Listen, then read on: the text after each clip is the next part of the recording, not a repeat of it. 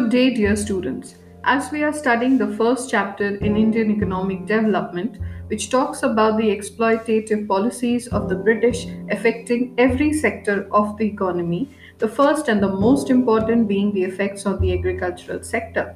The famines were a regular feature in Indian economy under the British rule. The British had a ruthless economic agenda when it came to operating in India, and that did not include empathy for native citizens. Under the British Raj, India suffered countless famines, but the worst hit was the famine of Bengal. The Bengal famine is said to be the British engineered worst genocide in the human history for profit.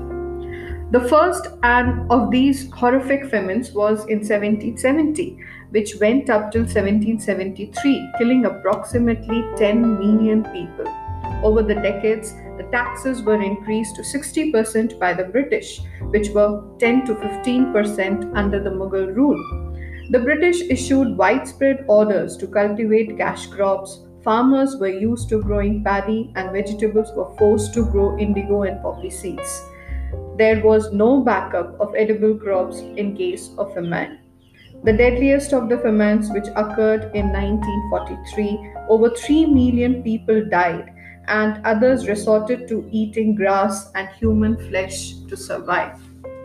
Winston Churchill casually diverted the supplies of the medical aid and the food that was being dispatched to the starving victims to already well supplied soldiers of Europe.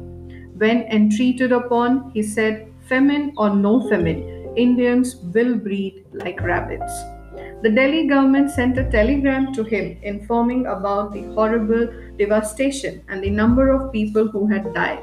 His only response was, Then why hasn't Gandhi died yet?